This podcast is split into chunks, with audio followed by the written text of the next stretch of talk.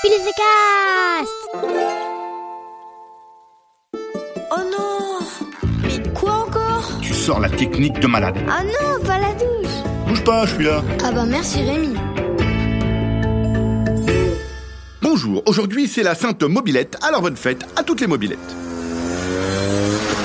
Bienvenue dans ce podcast. Ce podcast est un podcast mondialement connu dans l'hémisphère nord, dans l'hémisphère sud et dans tout l'univers intergalactique et qui a comme spécialité de régler les problèmes des enfants. Absolument tous les problèmes des enfants.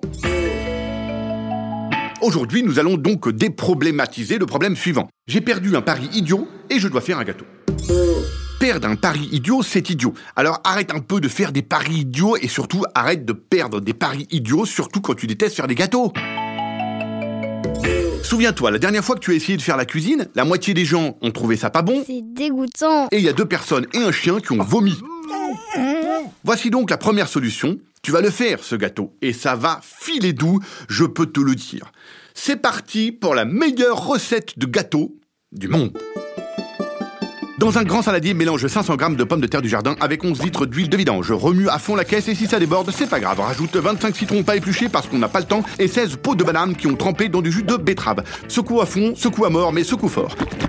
Mets tout ça de côté et découpe en toutes petites tranches avec un super bon couteau. Un caillou de 3 kg. Fais bouillir les morceaux de caillou dans de l'eau de pluie du jour de ta naissance et rajoute tes pots de bananes marinés. Laisse tremper et va regarder un petit dessin animé et reviens dans la cuisine pour mélanger du gravier, du papier, du boudin, des cachous, du melon et des clous et des feuilles mortes. Laisse reposer 75 heures et même s'il est 3 heures du matin, mets tout dans un moule à tarte. Recouvre d'une fine couche de ciment et mets au four juste 17 secondes parce que c'est un gâteau qui se mange froid. C'est juste parce que toutes les recettes de gâteaux finissent au four, alors pourquoi pas cette recette?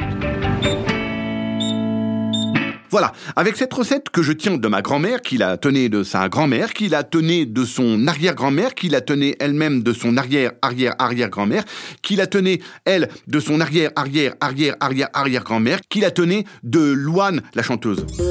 Eh bien, avec cette recette, tu es sûr que personne ne te redemandera jamais de refaire la cuisine parce que ce que tu as fait, c'est pas bon, c'est dégueu, c'est infect, c'est répugnant, c'est puant, malsain. À vomir, ça pique horriblement. C'est dégoûtant Ok, t'as perdu ton pari, mais plus jamais tu ne feras de gâteau, et ça, c'est cool. Bon, si jamais t'as pas de cailloux de 2 kilos pour faire ta recette, je te propose une deuxième solution. Cette fois-ci, tu vas le faire, ton gâteau, mais en 3 minutes, parce que t'as autre chose à faire.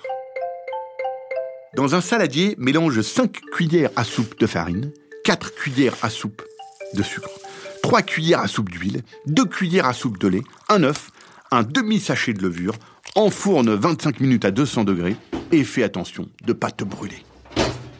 Et voilà le bon gâteau, super bon, super facile, super rapide. Paris perdu, Paris honoré, on passe à autre chose. Mais en tout cas, arrête un peu de perdre des paris.